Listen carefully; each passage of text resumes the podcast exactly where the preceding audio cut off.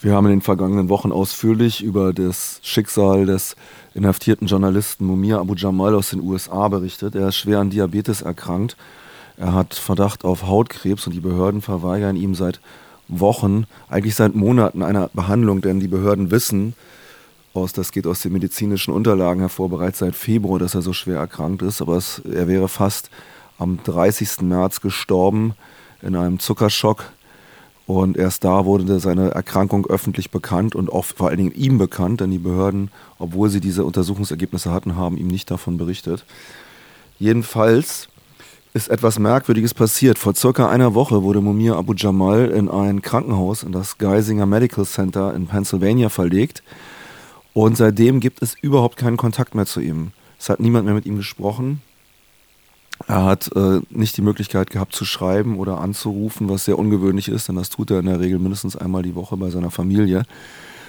Und es gibt keinerlei Möglichkeiten einzuschätzen, was dort mit ihm passiert. Natürlich ist klar, dass Mumia Abu Jamal intensive medizinische Hilfe braucht. Und es ist durchaus möglich, dass erste Schritte in die Richtung in diesem Krankenhaus unternommen werden. Aber das bisherige Verhalten der Behörden und vor allen Dingen auch ihr Nichtverhalten und ihr Totschweigen und Aussitzen lässt wenig positive Hoffnung oder Vertrauen zu. Und so war es auch Prison Radio, die am vergangenen Sonntag, dem 17. März, eine sehr alarmierende Pressemeldung herausbrachten. Sie sagten eben, dass, ja, obwohl es äh, ein Ärzteteam gibt, was sich um Mumia kümmern würde und was auch juristisch durchaus nicht ohne Vorläufer wäre, dass Gefangene eben Unterstützung von auswärtigen, nicht krankenhausinternen Ärzten bekommen, dass das nach wie vor verweigert wird und dass auch andere Leute, zum Beispiel eine Delegation der französischen Free Mumia Bewegung, die sich gerade in den USA aufhielt und Mumia auch besuchen wollte, mehrfach an diesem Krankenhaus abgewiesen wurden, dass ein äh, Priester, der mit Mumia äh, dort sich unterhalten wollte, abgewiesen wurde. Und viele andere Leute auch, so natürlich die Familie, die es von Anfang an probiert hat. Sie rufen dazu auf, die Augen auf diesen Fall zu halten, den Druck zu intensivieren, damit endlich adäquate medizinische Versorgung für Mumia Abu Jamal gewährleistet wird und eine Chance hat, das Ganze zu überleben.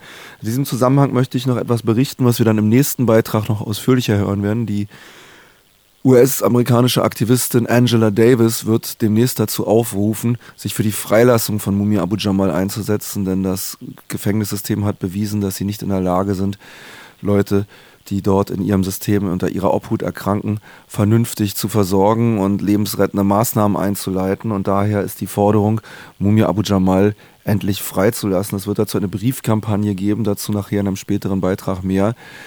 Ich wollte nur allen Hörerinnen und Hörern, die daran teilnehmen wollen, sagen, diese Briefe werden circa, naja, wenn ihr das in dieser Woche hört, ich schätze eine Woche drauf, wird es dort vorgedruckte Postkarten mit dem Aufruf von Angela Davis an den Gouverneur von Pennsylvania geben. Wenn ihr so etwas bestellen wollt, um das vielleicht selbst zu versenden oder vielleicht auch noch einige Postkarten mehr bestellen wollt, weil ihr noch Freunde und Bekannte oder Leute, mit denen ihr vielleicht auch politisch vernetzt seid, davon informieren wollt, dann könnt ihr uns eine E-Mail schicken. Ich blende gleich mal hier nach dem Beitrag unseren E-Mail-Jingle ein und wir schicken euch die Sachen dann gerne zu.